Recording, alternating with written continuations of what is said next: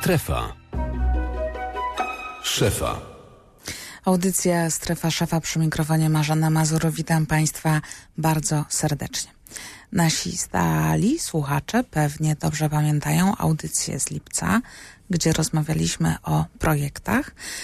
Nie udało nam się wtedy zakończyć tematu. Powiedzieliśmy sobie, że będziemy kontynuować. No i właśnie dzisiaj ta kontynuacja jest, a będziemy rozmawiać o projektach, a dokładnie o tym, kiedy projekty kończą się sukcesem, kiedy kończą się porażką. Co to znaczy, że projekt kończy się sukcesem, albo co to znaczy, że kończy się porażką? Czym jest w ogóle porażka dla projektu, albo czym jest sukces? No bo na przykład, jeżeli projekt został zrealizowany i wszystkie cele zostały osiągnięte, a budżet przekroczony na przykład o 20%, to to jest sukces czy porażka? A jeżeli budżet został przekroczony o 100%, to to jest nadal sukces czy już porażka? Czy może zawsze to jest porażka? No właśnie, o tym będziemy rozmawiać. Powiemy też o y, polskich przykładach projektów, które zakończyły się sukcesem i dlaczego one zakończyły się sukcesem. Powiemy też oczywiście o takich, które zakończyły się porażką i bardziej o tych porażkach będziemy mówić. No właśnie po to, żeby uczulić co może nam się zdarzyć przy takich projektach. Mamy też sporo nagród dzisiaj i zaproszenia na szkolenia dotyczące projektów. Bardzo ciekawa książka. I to wszystko jest dla naszych słuchaczy, o ile zechcą Państwo nas dzisiaj słuchać. Zapraszam teraz na chwilę przerwy muzycznej, a potem rozpoczynamy. Strefa szefa. Audycja Strefa Szefa przy mikrofonie Marzena Mazur, a w studiu już Państwa i moi goście. Pan Marek Kowalczyk, prezes w Mandarinę Project Partners. Dzień dobry. Dzień dobry Państwu, dzień dobry Pani redaktor. I pan Marcin Guzik, partner w Ten Step Polska. Dzień dobry. Dzień dobry. Jak Państwo doskonale się zorientowali, te same osoby co w lipcu, ten sam temat. Kontynuujemy rozmawianie o projektach, o sukcesach i porażkach, ale najpierw pytanie, czy już panowie są po wakacjach? Tak, niestety tak. Chciałam spytać, czy to jest zboczenie zawodowe? Czy wybierając się państwo, pa, jak panowie wybierali się na wakacje, to czy potraktowali to wyzwanie jak projekt? To znaczy, nie wiem, przydzielili budżet, dobrali odpowiednich ludzi do wybrania odpowiedniej, uwaga, użyję slangu turystycznego, destynacji, do której się panowie udadzą. Założyli panowie cele na przykład, że ma być średnia temperatura taka i taka i przynajmniej 90% to udanych już dni. o obsesję, a nie To- o zarządzanie projektami. Nie wiem, właśnie się zastanawiam, czy profesjonaliści są wtedy y, profesjonalistami y, w każdym calu. No, pani redaktor, to jest y, trochę takie strzelanie z armaty do komara, bo y, nikt nie, nie wiem, może, może, może ktoś, ale, ale, ale w każdym razie według mnie nie, nie potrzeba wyciągać aż tak dużej maszynerii projektowej do zarządzania tak relatywnie prostym przedsięwzięciem, chyba się, że ma się bardzo liczną rodzinę. Natomiast zasady zarządzania projektami są zawsze takie same, to znaczy w takim fundamencie pierwsze pytanie to jest, co chcę osiągnąć, jaki wynik jest pożądany, a drugie pytanie, które w zasadzie należało sobie e, by zadać, to jest, jakie jest następne działanie. To, to takie rudymenta zarządzania projektem, tak, ale więcej to już chyba obsesja. Ja muszę powiedzieć, że my podeszliśmy do tematu wakacji y, w sposób zwinny i każdy dzień był dla nas niebywałą niespodzianką i muszę powiedzieć, że to mi dawało bardzo duży y, bardzo dużą satysfakcję i frajdę i możliwość odpoczy- takiego odpoczynku od tego, czym się zajmuję na co dzień zawodowo, więc zwinnie i każdy dzień był kompletnie dużą niespodzianką. No dobrze, to skąd w takim razie panowie wiedzą teraz, już po fakcie, czy te wakacje były sukcesem, czy nie? O, O, takie Pytanie pytanie podchwytliwe. no właśnie, skoro nie podeszli panowie jak do projektu, no to skąd wiadomo, że te wakacje się udały? Skąd wiadomo, że to nie była na przykład straszna porażka? Ale ja nie powiedziałem, że nie należy podchodzić jak do projektu, tylko są różne ciężkości metod projektowych. Tak samo jak możemy jeżeli chcemy, by użyć metafory wakacyjnej, zbudować e, zamek na piasku, no raczej nie wołamy ciężkiego sprzętu i, i spychacza i koparki, Mm, tylko to byłby łopatkę. po prostu piękny, duży zamek. E, To by była no, niezła e, afera na plaży, Mm, mm, więc wydaje się, że do tego typu przedsięwzięcia wystarczy łopatka, grabki, e, co najwyżej wiaderko. Mm, Więc tak samo e, wspomniałem o dwóch takich podstawowych pytaniach, jeżeli chodzi o zarządzanie projektami. To jest, co chcesz osiągnąć? To było jedno pytanie, a drugie, no to jakie jest następne działanie, które przybliży cię z, z miejsca, w którym jesteś do, do twojego celu i ten cel, mo, pani redaktor żyła tutaj no takiego bardzo sparametryzowanego, formalnego, finansowego sposobu mówienia o sukcesie projektu. Ja pewnie wyprzedzając to, co ja chcę powiedzieć i, i nagrodę książkową, którą przygotowaliśmy, ale w przypadku takiego osobistego projektu to wystarczy wizja. Wystarczy wizja, czy, czy ten obraz, który miałem, czy udało mi się go spełnić. Na... I już. Panie Marku, pomimo pięciu minut mówienia, ciągle pan mi nie odpowiedział, czy to był sukces, czy sukces porażka. wielki sukces. Wszystko, co Ale chciałem. pan wie, że to był sukces? Dlatego, że ja sobie wyobraziłem te wakacje w jakiś sposób i to moje wyobrażenie mm, zrealizowałem, osiągnąłem. Tyle. Nie, to sprawa była trochę prostsza. Myśmy po prostu, ja wiedziałem, czego chcemy. Były kryteria sukcesu i one się spełniły. Po drugie, myśmy w y, czasie wakacji z żoną przygotowywali się do przebiegnięcia półmaratonu. To były bardzo aktywne y, wakacje. I dwa tygodnie temu zweryfikowaliśmy y, wakacje, to znaczy półmaraton przebiegnięty. Dało, Brawo. dało się. O własnych siłach O własnych siłach, tak. I do końca. od początku do końca, tak. Nie było tak, że połówka jedna osoba, połówka druga. To, to, A to by, ale to, to może być dla mnie cel na przyszły rok. Spytam męża w takim razie, czy on nie chciałby w ten sposób podejść. Tak, rozpoczęłam rozmawiając o wakacjach, bo pomyślałam sobie, że jeszcze do końca września to właściwie ciągle myślimy o tych wakacjach, które minęły i do końca września wszystkie audycje chciałabym rozpoczynać przy, od przypomnienia tych pięknych chwil. Teraz chwile są oczywiście równie piękne. Mam nadzieję, że słyszy to moja przełożona. Te, te momenty są bardzo fajne, ale przejdźmy do sukcesów i porażek w projektach. Jak określić, czy projekt zakończył się sukcesem, czy porażką? Czym jest porażka, a czym jest sukces w projekcie? Wydaje mi się, że po pierwsze i najważniejsze trzeba dyskutować o tym, ponieważ sprawa jest mało jednoznaczna. To znaczy są pewne wytyczne, które mówią o tym, że projekt powinien się skończyć o czasie, wydać tyle pieniędzy, ile miał i dać to, co zamówiono, ale rozliczne przykłady pokazują, że tak nie jest. Chociażby opera w Sydney skończona po 13 latach z przekroczeniem dwudziestokrotnym budżetu i ponieważ dzisiaj mówimy o operze w Sydney, tu w Warszawie, to znaczy, że jest to jeden z najsłynniejszych budynków na świecie. Czyli niekoniecznie trzymanie się czasu i budżetu daje sukces. Jeszcze jest coś więcej. No ja chciałem zaprezentować pogląd skrajnie odmienny, mm, a mianowicie przygotowując się do tego programu, y, wynotowałem sobie takie zdanie. Jedyną obiektywną miarą sukcesu projektu jest jego wynik finansowy. I to mierzony w pewien, w pewien taki dosyć specyficzny sposób e, poprzez trzy miary. y, Delta T, delta OE, delta I. Ja wiem, że to tak może zabrzmiało Dobrze. trochę tajemniczo, Dobrze, ale... że siedzę, bo w tym momencie musiałabym usiąść, gdybym stała. Czy mógłby pan tak trochę jaśniej? Tak, e, to znaczy mm, problem pojawia się, to jest tak naprawdę to, o czym mówimy, to jest problem kalkulacji ekonomicznej. To znaczy projekt jest to użycie środków do osiągnięcia celów.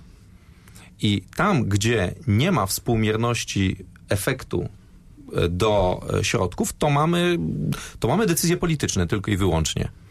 Mm, I więc tym sposobem, w jaki w, o, określamy sukces naszych przedsięwzięć ekonomicznych, bo o takich projektach tutaj rozmawiamy, nie rozmawiamy o projektach wakacje, gdzie, gdzie, gdzie one mają inny charakter, no są finanse, także przy Dos- tym zdaniu będę się upierał. Hmm, mamy różnicę zdań. Zobaczymy, co z tego wyjdzie. O sukcesach i porażkach porozmawiamy zaraz po skrócie informacji radia. Strefa szefa. Audycja Strefa Szefa przy mikrofonie Marzena Mazur w studiu Państwa i moi goście, pan Marcin Guzik, partner w Ten Step Polska i pan Marek Kowalczyk, prezes w Mandarin Project Partners. A rozmawiamy o sukcesach i porażkach projektów. Na razie mamy trochę rozbieżne zdania, czym jest sukces, czym jest porażka.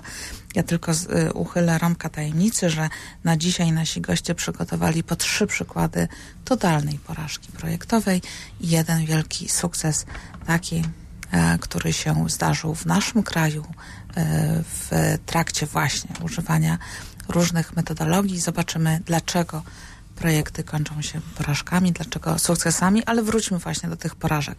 Z jednej strony wynik finansowy, tylko on świadczy o sukcesie, z drugiej strony mamy przykład, pan e, Marcin Kuzik podał opery mm, Sydney. opery w Sydney, która przekroczo, przekroczyła budżet, przekroczyła termin realizacji, a mimo wszystko możemy mówić o sukcesie. Będę się przy tym upierał. To, że możemy mówić o sukcesie, to nie znaczy, że to jest sukces obiektywny, no bo e, pytanie jest e, takie, jeżeli e, zwrot z inwestycji jest głęboko ujemny, no to gdzie jest ten sukces? E, Podobnie mamy tutaj tuż za Wisłą mamy nasz, e, naszą operę w Sydney, Stadion Narodowy, który tak nie do końca chyba działa. Tam jakiś ostatnio basen narodowy był chyba w zeszłym roku.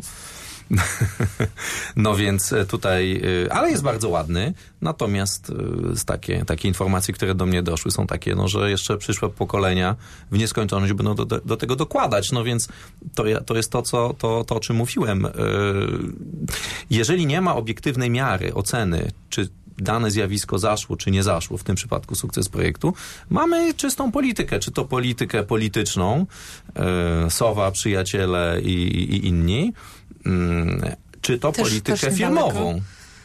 Czy, okej, czyli według Pana jedynym wskaźnikiem sukcesu lub porażki projektu są efekty finansowe. Tak, tylko to, ja wiem, że to brzmi tak jakoś nieludzko i może, i może jakoś, jakoś sucho. W krótkim programie radiowym pewnie nie jest to miejsce, żeby to głębiej wyjaśnić, ale jakby ktoś spotkał mnie kiedyś na dworcu i chciał porozmawiać, to bardzo chętnie wyjaśnię. Ja natomiast y, będę się upierał, że sukces projektu zależy od tego, kto za ten projekt płaci. On ustala kryteria obiektywne i tutaj będę się upierał również przy tym, że te, projekt, te kryteria sukcesu projektu muszą być mierzalne, łatwo mierzalne i jednoznaczne i wcale to nie muszą być finanse. Ważne jest to, żeby zespół projektowy wiedział w co gra. Wiedział, czy jeżeli opóźni się o 2-3 miesiące, to będzie uznawane za porażkę, bo na przykład sponsor nie ma czasu albo nie ma pieniędzy na finansowanie dłużej tych prac, czy na przykład będzie wiedział, że ważniejsze jest rozgłos, prestiż czy inne rzeczy.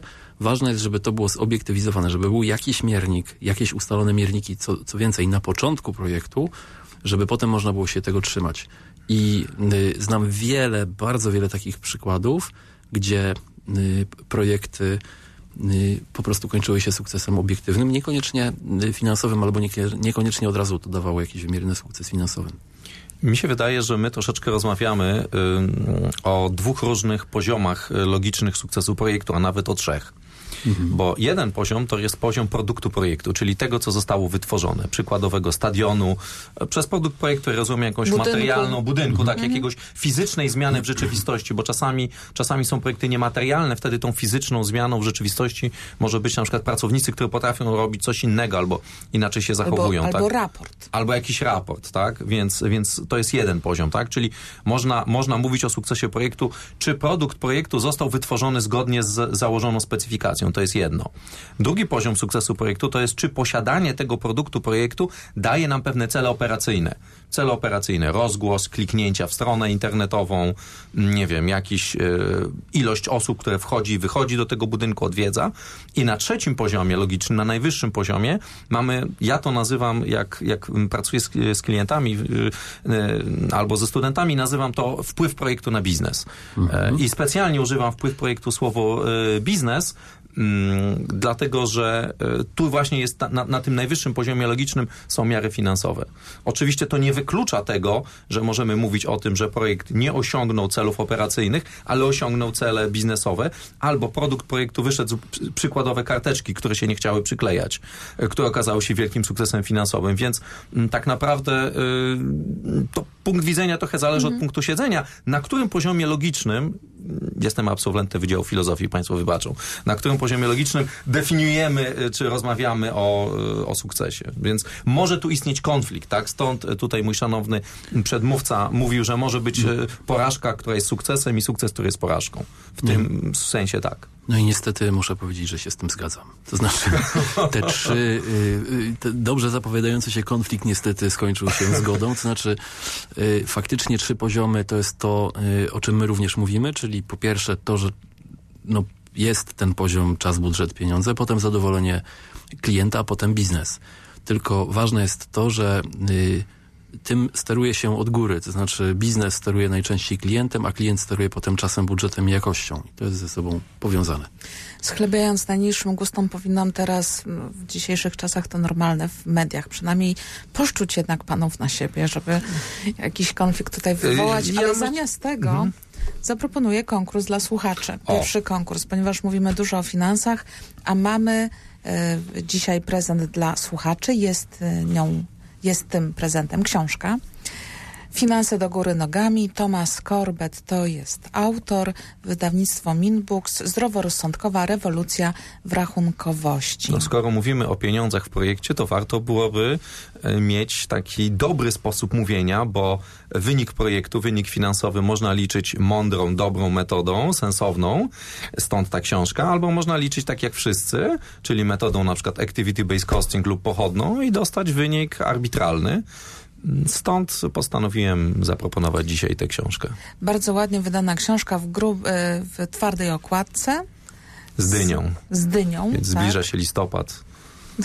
bardzo, ba, bardzo dobra książka. Przypominam, Thomas Corbett, czyli uczeń. Uczeń doktora Goldrata, twórcy teorii ograniczeń. Wcześniej w poprzednim audycji mówiliśmy o metodzie łańcucha krytycznego. Cały czas pozostajemy w nurcie teorii ograniczeń i doktora Goldrata. I o doktorze Goldracie mówiliśmy też ostatnio i tego będzie dotyczyło pytanie. Proszę Państwa, 22 kierunkowe do Warszawy, a potem 44, 44, 044, 44, 44, 044. Pierwsza osoba, która się dodzwoni i odpowie na pytanie, dostanie od nas książkę, a pytanie brzmi. Pytanie brzmi, yy, jaki jest tytuł pierwszej książki napisanej przez doktora Goldrata? Może być, można podać tytuł angielski lub tytuł, pod jakim ukazała się ona w Polsce. Tytuł pierwszej książki doktora Goldrata. Dla pierwszej osoby, która się dodzwoni, będzie książka. Nasza wydawczyni Małgorzata Wołczyńska już odebrała pierwszy telefon. Zobaczymy, czy komuś się uda. A my wracamy do sukcesów i porażek. To chyba mm, dobry czas, żeby sobie powiedzieć o, o jakiejś takiej spektakularnej porażce projektowej i dlaczego ona się zdarzyła. No ja wiem, że to ciężko tak z własnego doświadczenia. Zawsze można powiedzieć, że mój kolega miał taki przypadek. Nie, ja, e, ci z Państwa, którzy znają mnie z licznych wystąpień konferencyjnych, to wiedzą, że mam taki ulubiony przykład porażki projektu. Mm, Akurat to jest projekt, w którym uczestniczyłem osobiście, mm, e, więc e, Niestety tutaj pani redaktor prosiła o większą taką e, liczbę projektów. No mi się niestety udało więcej sukcesów niż porażek, ale spektakularną taką e, klapę też mam, więc e, mm, Projekt dotyczył wdrożenia systemu wspierającego zarządzanie w pewnej grupie kapitałowej obecnej na giełdzie papierów wartościowych. Tego dotyczył projekt. I mm, nie wiem, jaka, w jakiej konwencji miałbym przedstawić ten, ten projekt, ale y, jego ciekawość polegała na tym, że mm, myśmy zostali poproszeni o pomoc, gdy analiza wymagań przeciągnęła się dwukrotnie. I w tym momencie otrzymałem telefon. Panie Marku, ratuj pan, e, projekt jest zagrożony. Analiza wymagań, to Tak. znaczy jeszcze etap, to był ten etap wstępny Tak. ustalania Wym- założeń do z- systemu założeń. informatycznego wspierającego zarządzanie w pewnej e, grupie. Z oczywistych powodów nie podzielę się z państwem informacją, co to jest za firma. i No i e, dokonaliśmy tego, co w takiej sztuka e, e, w zasadzie e, sztuka zarządzania projektami od strony technicznej wymaga, czyli od strony wytworzenia produktu. I to jest bardzo ważne w, w konkluzji naszego mm, te, tego, tego studium przypadku, no, czyli e, wróciliśmy do celów projektu, do celów operacyjnych projektu, wróciliśmy do redefinicji produktu projektu, stworzyliśmy tak zwaną sieć projektu, czyli taki algorytm, jeszcze nie harmonogram, tak, e, i zastosowaliśmy metodę łańcucha krytycznego do zarządzania realizacją tego projektu. E, no więc e, okazuje się, że mm, ta metoda zadziałała, no bo czasami dostaje, czy metoda działa, to pytanie jest źle postawione. Czy my działamy zgodnie z metodą? Jeżeli działamy zgodnie z metodą, dostajemy wyniki, więc udało się uruchomić mm, częste aktualizacje statusów zadań, no i niestety tak zwane fever charty, czyli wykresy postępu w projekcie, e, wszystkie poszły pionowo w górę jak świeca, to oznacza generalnie projekt stoi w miejscu.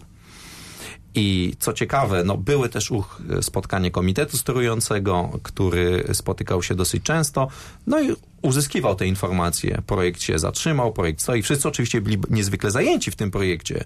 Prace posuwały się naprzód, ale projekt stał w miejscu. To jest właśnie ten paradoks nieefektywnego zarządzania projektami. Pani redaktor się śmieje.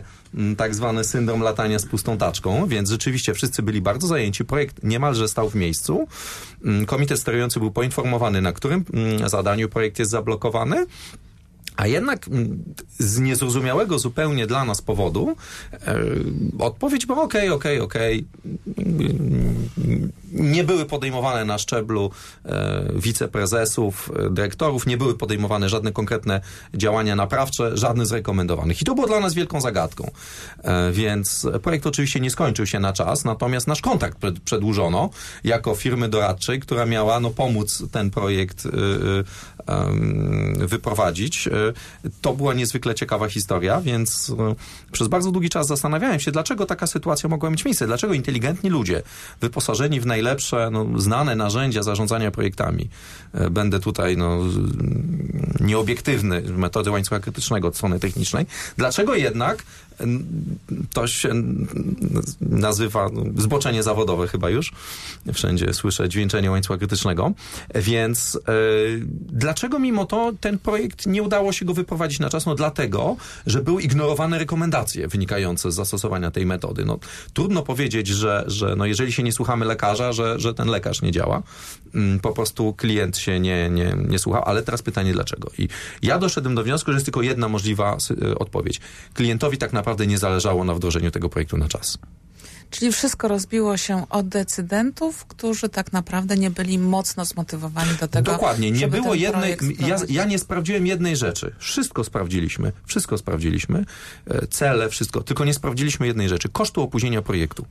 Czyli innymi słowy, tego, co organizacja rzeczywiście traci wskutek, teraz powiem brzydkie słowo, niemania projektu. No bo wiadomo, że manie projektu kosztuje, ale ile kosztuje niemanie? Jeżeli manie kosztuje więcej niż niemanie, no to przeważa niemanie. A jeżeli odwrotnie, wtedy projekt jest sensowny. Proszę Państwa, książkę wygrała Pani Aneta z Sopotu. Proszę na razie nie dzwonić. W kolejnej części audycji my rozdamy kolejne nagrody. Pani Aneto, gratuluję. Pierwszy, pierwszy przykład y, totalnej porażki. Ale, ja nie wiem ale właśnie, ja tu widzę sukces. Porażka. Ja tu widzę sukces dla firmy y, doradczej, której przedłużono kontrakt. Nie, no kontakt był, to wszystko było fajnie, no faktury były płacone w terminie, ale je pewien niesmak pozostał, więc, więc ale teraz, pani redaktor, warto by się było zastanowić, znowu, y, po, porażka, sukces na którym poziomie? No, na poziomie wytworzenia produktu, projektu, z pewnością projekt się nie udał, to znaczy mhm. w, w zadanym czasie, budżecie, dla, dla firmy, co ciekawe, dla firmy wdrażającej to miał być projekt referencyjny, bo to był ich największy projekt w historii, więc ten projekt się nie udał. Natomiast z punktu widzenia biznesowego to nie miało naprawdę żadnego znaczenia, więc e, czasami trudno jest, ja wiem, że w mediach jest taka zasada, żeby wszystko było czarno-białe, ale w tym przypadku odpowiedź jest e, szare. Na pewnym poziomie się nie udało, na drugim być może była to najlepsza rzecz, która się tej organizacji przydarzyła. Nie stworzono tak zwanego ciupcika. Aż się boję zapytać, co to jest ciupcik, więc raczej pytać nie będę. Ale Panie Marcinie, proszę. zostały nam y, trzy minuty, więc tylko zarysujmy sytuację. Duża firma produkcyjna, która chce wdrożyć system informatyczny analizujący proces produkcyjny, taki big data w produkcji. Bardzo ciekawy pomysł, ponieważ dzięki, czy motywy wdrożenia projektu są takie, po pierwsze, mając dokładne dane, potrafię lepiej analitykę przeprowadzić, lepiej zamawiać y, półprodukty, lepiej zoptymalizować cykl produkcyjny. Po drugie, jestem w stanie lepiej zaprognozować potencjalne przychody. I trzecia wartość, na którą zwracano uwagę, menedżerowie, mając dokładne dane o produkcji i o skutkach swoich decyzji, będą lepiej zarządzali. Pytanie, czy warto postawić na taki system? Oczywiście warto postawić na taki system, bo on ma same zalety. I firma, o której mówię, faktycznie coś takiego chciała wdrażać. Pomysł był taki, że na początku trzeba zidentyfikować procesy biznesowe, żeby zobaczyć, jak tam ta produkcja zależy, od czego zależy i w jaki sposób y, parametry produkcyjne wpływają na firmę. Następnie należy uporządkować te procesy, zacząć wprowadzać pomiary i wyprodukować moduł planistyczny i jako ostatni element projektu moduł kontrolno-zarządczy. Projekt planowano na 4 lata. Bardzo długi projekt, ale też bardzo skomplikowana produkcja, więc taka była kolej rzeczy. Teraz pytanie, co się wydarzyło? Najbardziej prozaiczna rzecz, ale nie, mamy jeszcze czas, tak? Tak, tak, jeszcze. Otóż zmieniła się władza.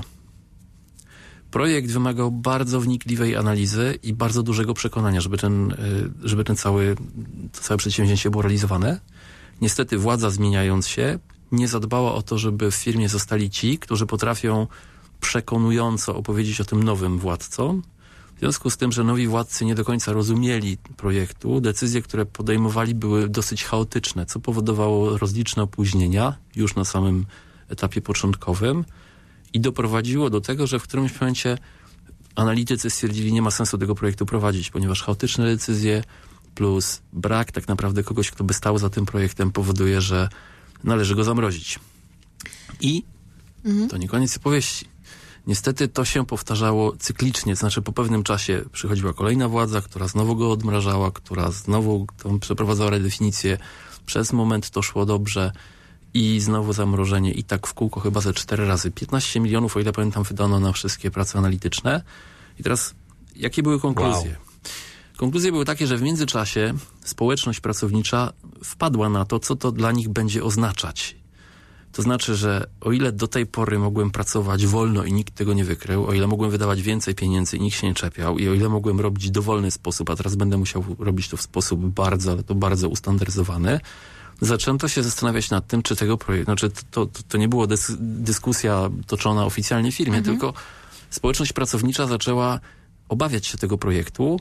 W związku z tym zaczął się coraz bardziej czarny PR, Trochę to pasowało władzom, ponieważ mogły do tego projektu wyrzucać wszystkich tych, z którymi było nie, nie wiadomo było, co zrobić w firmie. Tam się go przesuwało do takiego projektu i wiadomo było, że tam oni się zaanalizują na śmierć. Czyli tak zwany śmietnik, tak, jak taki, wszędzie. Taka altanka dla pracowników niekoniecznie potrzebnych. I kłopot polegał na tym, że y, dobra idea w którymś momencie już była tak zła, że ją po prostu zamknięto. Zaraz do tego wrócimy, a teraz nie, jej, chciałam powiedzieć niestety, a to oczywiście stety, mój ulubiony element każdej audycji, czyli skrót informacji radio. Strefa szefa. Audycja Strefa Szefa przy mikrofonie Marzena Mazur w, stylu, w studiu Państwa i moi goście. Pan Marek Kowalczyk z prezes Mandarin Project Partners i pan Marcin Guzik, partner w Ten Step Polska. Rozmawiamy o sukcesach i porażkach projektów. Mamy po jednej porażce już powiedziane, ale jeden przykład niedokończony. Wiemy 15 milionów poszło na, na analitykę i ile lat to w sumie trwało? Kiedy zacząłem obserwować projekt, kończył się szósty rok jego funkcjonowania y, i potem go wygaszono. Konkluzje były następujące. Po pierwsze, jak analizowaliśmy ten projekt, nie da się zrobić projektu w dużej organizacji bez bardzo konkretnie nastawionego klienta, który będzie odczuwał ból z powodu niemania projektu, o czym mówił przedmówca. Nie da się zrealizować projektu, kiedy ludzie, którzy mają być rewolucjonistami, nie chcą nimi być, i mają takie życzenie, żeby ktoś za nich tę rewolucję zrobił. I dlatego pierwsza i To podstawowa... weźmy się i zróbcie. We- Weźmy się i zróbcie. To jest pierwsza i podstawowa recepta na porażkę projektu. A odwrotnie mówiąc, sukces projektu zagwarantuje silnie widoczny, silnie aktywny sponsor projektu, który zainwestuje twarz. Proszę zwrócić uwagę, że w wielu firmach sponsor projektu nie inwestuje pieniędzy własnych, tylko jeżeli już to spółkowe. A co on ma własnego do zainwestowania? Twarz i opinię.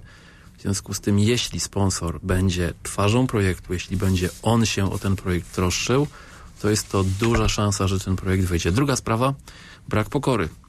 Twórcy tego pomysłu założyli, że będą funkcjonować w tej organizacji po wsze czasy i przestali budować porozumienie wokół projektu, szczególnie na niższych szczeblach organizacji.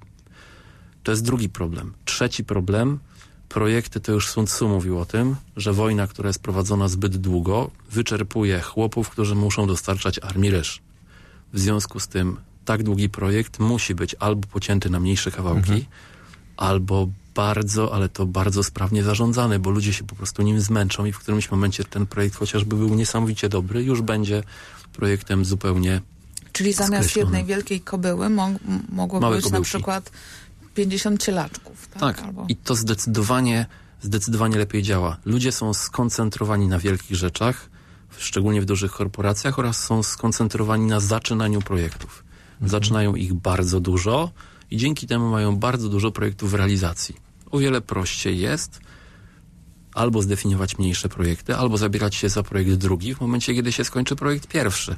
Po pierwsze, jesteśmy w stanie się skupić na tym jednym projekcie w cudzysłowie, ale po drugie, też mamy co chwilę jakieś zwycięstwo. Jeżeli mamy 50 projektów uruchomionych i każdy z nich jest po 4 lata mniej więcej, będzie bardzo długo, będziemy czekać na świętowanie tych sukcesów, a pracownicy na premie motywacyjne. Ale też mała szansa, że ci pracownicy dotrwają, Dotrwają. do końca projektu, bo teraz cykl y, kariery jest taki, że średnio 3, właśnie 4 lata się przebywa w jednym miejscu i zazwyczaj tych projektów tak długich się nie kończy. Dlatego my zauważamy zawsze konieczność bardzo precyzyjnego definiowania projektu, jego sukcesu, celu, zakresów oraz trzymania się dokumentacji, ponieważ w przypadku zmiany władzy czy zmiany ekipy to bardzo pomaga. Proszę Państwa, trzecia część audycji, e, pora na drugi konkurs dla naszych słuchaczy. Mamy do rozdania dzięki uprzejmości firmy Ten Step Polska, czyli, a dokładnie dzięki uprzejmości pana Marcina Guzika, który jest naszym dzisiaj gościem, mamy do rozdania cztery zaproszenia na szkolenie. Przy czym dwa zaproszenia są na szkolenie stacjonarne, jednodniowe 20 października w Warszawie, a dwa zaproszenia są na szkolenie online. Z, no i rozumiem, że które rusza 21 października, ale rozumiem, że to już jest łatwiej dla osób, które ni- nie są spoza Warszawy. I uwaga, jak to będzie wyglądało? Zadamy za chwilę pytanie na antenie 22 kierunkowe do Warszawy 44 44 044. Pierwsze cztery osoby, które się dodzwonią, i dadzą prawidłową odpowiedź, będą mogły wybrać sobie, każda, czyli pierwsza osoba, która się dodzwoni, będzie miała najlepiej, będzie mogła wybrać sobie czy szkolenie stacjonarne, czy szkolenie online. E, No wiadomo, że czwarta osoba to już tylko zostanie jej albo stacjonarne, albo online. No niestety takie są prawa rynku. Przypominam, e, pierwsze, dobrze, to y, szkolenie stacjonarne E, Tytuł tego szkolenia Praktyczne zarządzanie projektami w pigułce dla osób, które chcą się czegoś nauczyć o zarządzaniu projektami. Szkolenie online Budowa harmonogramu w MS Project. To są te dwa szkolenia. Przypominam 22 kierunkowe do Warszawy, a potem 44 44 044. A pytanie brzmi. Pytanie jest następujące. Mm, Microsoft na y, swoich stronach Microsoft Virtual Academy zamieścił ostatnio darmowy kurs autorstwa Tenstepa o pewnym fascynującym temacie. Pytanie jest takie, o czym jest ten kurs? O Czy- czym jest ten kurs? Na stronie Microsoft Virtual Academy, Wirtualna Akademia Microsoftu, szkolenie, e, autorstwa Tenstepa. tak, twórcami są, twórcami jest firma Ten Step. O czym jest ten kurs? Osoby, które, pierwsze cztery osoby, które się do nas dodzwonią, wygrają zaproszenie na szkolenie. czy to stacjonarne, czy online, szkolenia o projektach. Oczywiście, bo właśnie do projektów już wracamy, a dokładnie do sukcesów i porażek. No to mamy dwa przykłady rzeczywiście porażek, ale o dziwo w obu tych przykładach, jakby tak poszukać zupełnie takiej meta przyczyny, no to jest to góra. Chcieństwo, tak. Jest to góra, jest to Im większy ktoś projekt, na górze. im większy projekt, tym mniej zależy od kierownika projektu i zarządzania projektami, tym więcej zależy od ekosystemu, który ten projekt albo wspiera, albo go hamuje, od sponsora, który ten projekt promuje bądź mu nie pomaga i od otoczenia politycznego, o którym wspomniał przedmówca, który albo daje zielone światło, albo nie daje zielonego światła. Im większy projekt, tym y, te zmienne zależne bardziej zależą właśnie od góry. W mniejszych projektach to jest harmonogram, to są y, kierownicy projektów, ich umiejętności, natomiast w dużych tematach oni tak naprawdę, żeby byli nawet najlepszymi kierownikami projektu, nie poradzą. Tutaj mi się nasuwa taki cytat, e, który rzekomo dotyczy wojny w Wietnamie, ale tutaj y, twojego projektu chyba bardzo. Niechętni dowodzeni przez niekompetentnych robili rzeczy niepotrzebne dla niewdzięcznych. Myślę, że wiele osób zajmujących się zarządzaniem projektami ma takie wrażenie. Mm, I to, o czym tutaj mówiłeś, to zdaje się mocno potwierdzać to, co zauważył dr Goldratt, że e, pra, praprzyczyną problemów z budżetem i z zakresem projektów są problemy z czasem. To znaczy, jeżeli coś się przeciąga, to to zaczyna kosztować więcej i mm, pojawia się czasami, pojawia się presja na na oddanie mm, czegoś w zadanym terminie, czegoś, co niekoniecznie jest tym, co miało być. Mm, I to chyba jest, e, to chyba jest, jest taka, taka nauczka. Rzeczywiście... I w ma- stąd mamy te wszystkie takie gnioty, buble, czyli takie e, e, właśnie na przykład raporty pisane prawie że na Raporty kolanie. pisane nocą. Pisane, ale no, pisane na kolanie, gdzie, e, które miały przynieść odpowiedź na ważne pytania, tak naprawdę, nie wiem, są pełne banałów, No to przyczyn może być wiele, bo e, taką praprzyczyną tego, dlaczego projekty nie działają, jest, czy dlaczego nie są, kończą się porażką, jest to, że one nie, do, nie są dobrym rozwiązaniem ważnego problemu, bo zarządzanie projektami y, można tak stwierdzić, mm, czy, czy sukces projektu można, można podsumować takim jednym zdaniem. Właściwe rzeczy robić właściwie. I, y, czyli mamy takie jakby dwie warstwy, tak? Z jednej strony mamy właściwą rzecz, właściwa rzecz, punkt pierwszy, czy ja adresuję ważny problem, czy ten problem, który rozwiązuję tym projektem, jest tym problemem, który powinien być rozwiązany, czy ten pacjent jest leczony na to, na co umiera, czy to jest kosmetologia. A drugie, czy mam dobre rozwiązanie, no bo nawet jeżeli mam właściwą diagnozę, mogę mieć niewłaściwe leczenie. I y, tutaj zarządzanie projektami, skuteczny sukces projektu zaczyna się w ogóle, e, zanim się zaczną jakieś ustalania celów, e, harmonogramowanie, zaczyna się od e, czegoś, co można nazwać, nie wiem, diagnozą przedprojektową, czy analizą przedprojektową. Mm, Znowu będąc tutaj skrzywiony zawodowo i, i jest takie powiedzenie dla sześciolatka z młotkiem wszystko jest gwoździem, więc dla mnie tutaj widzę zastosowanie narzędzi myślowych teorii ograniczeń jako, jako takiego, mm, takiego, takiego na przykład narzędzia jak chmura. Ono się tak znowu dziwnie nazywa, było dziwne słowo ciupcik, teraz jest słowo chmura też, ale to nie znaczy nic brzydkiego ani złego, to znaczy to jest bardzo złe to w organizacji, bo to pochodzi od słowa ciub. Ciub, czyli, no mi trudno tutaj zwłaszcza w radiu pokazać, a poza tym jestem łysy, więc y, no takiego pasemka włosów, gdzie, które tam no, na, nad grzywki, coś takiego. To jest z języka ukraińskiego to słowo pochodzi. W- używane w języku jidysz na oznaczenie tak zwanego, no nie wiem, czy mogę użyć takiego słowa nieradiowego, no pierdoleta, no organizacyjnego. Panie Dużo Marku, takich adrem, projektów adrem. jest. No, więc, więc diagnoza, diagnoza przedprojektowa, narzędzia myślowe to jest to, od czego trzeba zacząć. Inaczej nie ma sukcesu. Bo albo niewłaściwy problem, albo złe rozwiązanie. Tyle. No właśnie, to powiedzmy sobie na koniec o takim przykładzie sukcesu. I dlaczego? Zostało Mhm. nam 6 minut do końca audycji, więc po 3 minuty dla każdego z panów. O sukcesie ja wiem, że się mówi długo i namiętnie, No, ma ale... wielu ojców.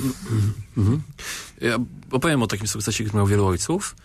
Nawiasem mówiąc, odsyłam słuchaczy do blogu, do bloga pana doktora z Akademii Wistula, doktora Gasika, który prowadzi na swoich stronach opisy przypadków polskich projektów. I tam są zarówno sukcesy, jak i porażki.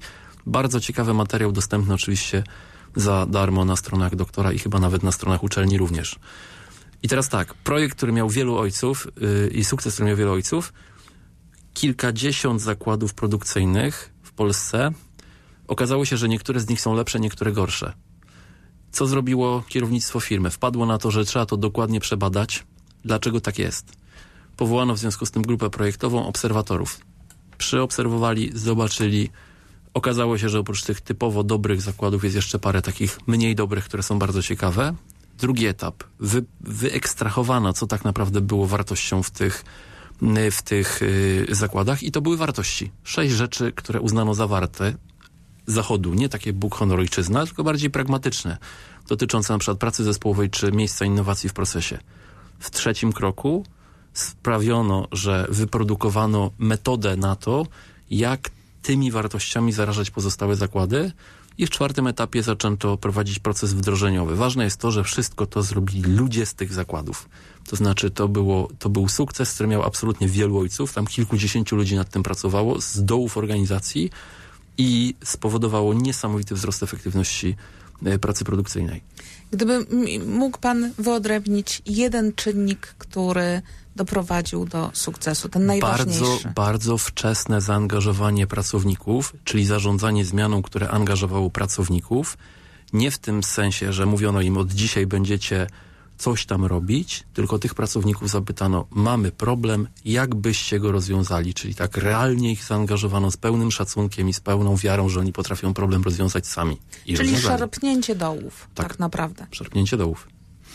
E, takim projektem, który ja sobie przygotowałem jako takie sztandarowe e, sukces zarządzania projektami w Polsce, to jest e, przygotowanie i potem wprowadzenie na giełdę Polskiej Grupy Energetycznej S.A. Losowaliśmy książkę Łańcuch Krytyczny, specjalną edycję w poprzedniej edy mm, edycji tego programu. W tym projekcie pracowało 2000 osób w zespole projektowym, grupa kapitałowa około 40 parę tysięcy osób, 250 spółek, osobny departament nadzoru właścicielskiego, który panował, która spółka jest, jest y, mm, w no to małe państewko. To takie małe państewko, tak? Więc y, największy, według Bloomberga, największy tego typu projekt w Europie, wartość około 2 miliardy dolarów.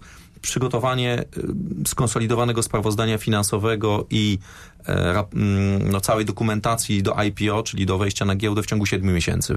Wszystkie e, międzynarodowe banki inwestycyjne, wszystkie firmy doradcze twierdziły, że to jest w ogóle niemożliwe. No i bardzo mocno się zdziwiły.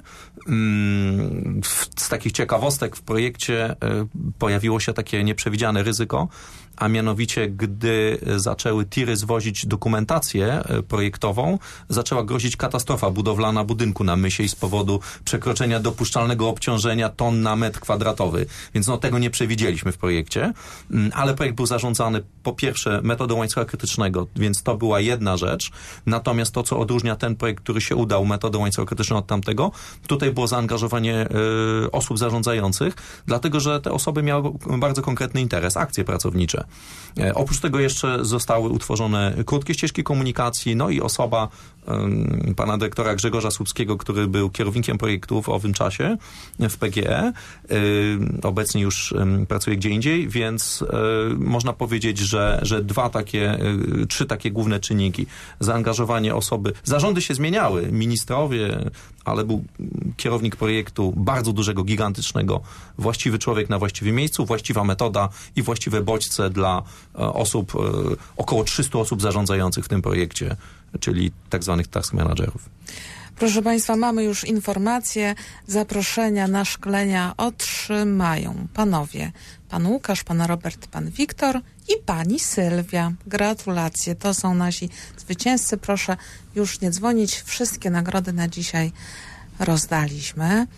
Um, to e, podsumujmy jeszcze te sukcesy, bo z jednej strony tutaj było szarpnięcie dołów, czyli zaangażowanie ludzi na dole od samego początku i wyciągnięcie pomysłu na projekt od nich, a tu z kolei jednak góra.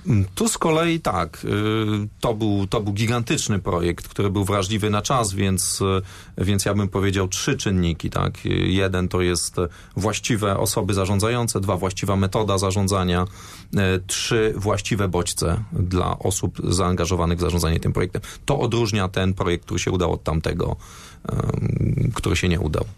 Proszę Państwa, moimi i Państwa gośćmi byli pan Marcin Guzik, partner w Ten Step Polska. Dziękuję bardzo. Dziękuję bardzo.